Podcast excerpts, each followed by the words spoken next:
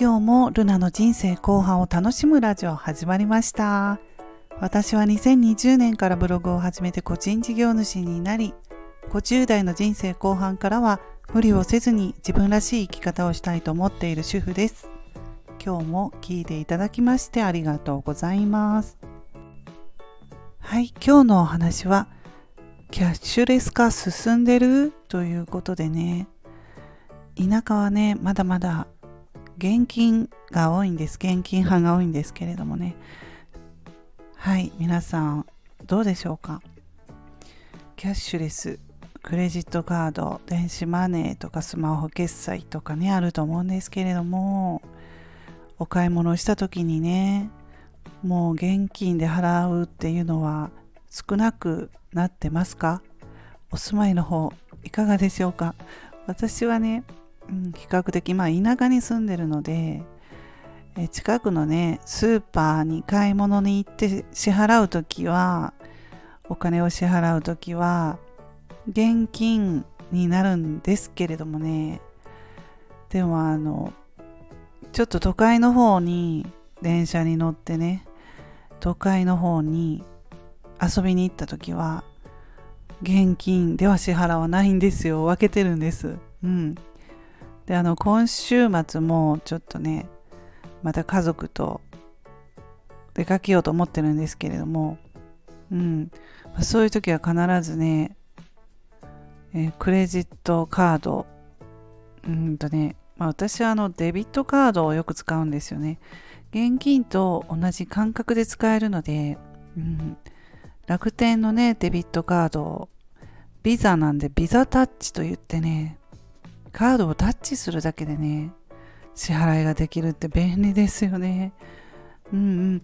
あ、デビットカードっていうのはね、あの、なんだろうって思う人もいらっしゃるかと思うので、ちょっと説明すると、あの、そのね、引き落としの銀行にお金が入っていなかったら、もうそのデビットカードは引き落としその場でできなくなるので、うん、現金と同じ感覚で使えるんですよ。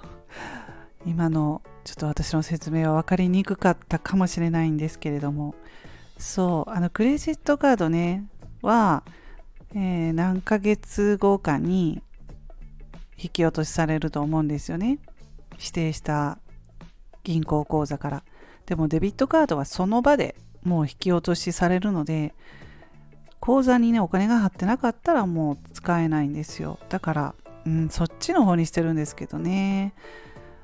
まああのそれは何でかって言ったら私はその何ヶ月後かにまとめてお金が例えば5万円なら5万円引き落としされる時によくねその指定している口座にお金が入金されていないことがあってね事前にちゃんと調べないとねダメなんですけどそういう癖がないというかうーんなんかねあこれも性格なんでしょうけど、まあ、忘れるんですよね入れておくのを。とにかくうんまあ忙しいしねということでそうしておきます。主婦はね忙しいのでね。だからその場でもうお金が入ってなかったら買い物できないっていう方がいいんですよ。だったら現金で出すわみたいなね。これがいいのか悪いのか分かりませんけれども。うん。まあでも PayPay とかね。そんな感じですよね皆さんね。そのスマホ決済とかね。うん。そういうのも多いのかなと思うんですが、まあ、私が住んでる田舎はね。うん。結構スーパーとか昼間とか行くとあの年配の方多いですし現金なのでねもう現金でいいかなっていうこうゆったりしたね時間が流れてるんですよ。田舎ってね。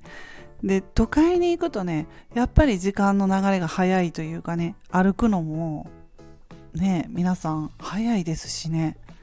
すごく早歩きしてるしだからやっぱりそのね何かを買ったりとか食べたりとかしてレジに行った時にもたもたするのはダメなのかなっていうふうに私思うんですよね。どうですかね。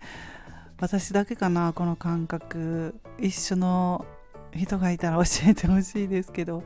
だからキャッシュレスの方がねパッともう会計が済むし後ろで待ってる人にねうん。まあ迷惑がかからないかななんて思ったりするんですよ。ほんと都会に行くと時間の流れが早い感じがして、まあ、田舎はほんとゆったりなんでね。もうまあもう癒されるんですよね。田舎に住んでるとね。私はあのたまに都会に行くのがいいっていうそういうタイプなんですね。うんもともとが田舎に住んでて田舎者なのでその心地よさというのが慣れてね。はいそんな感じなんですけれども。今日ははいあのキャッシュレス化進んでるっていうことでね。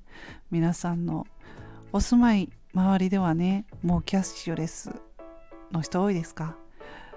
私の方は田舎なので現金派が多いです。ということで今日はこんなお話をしました。今日も最後まで聞いていただきましてありがとうございますそれではまた次の配信でお会いしましょうルナでした。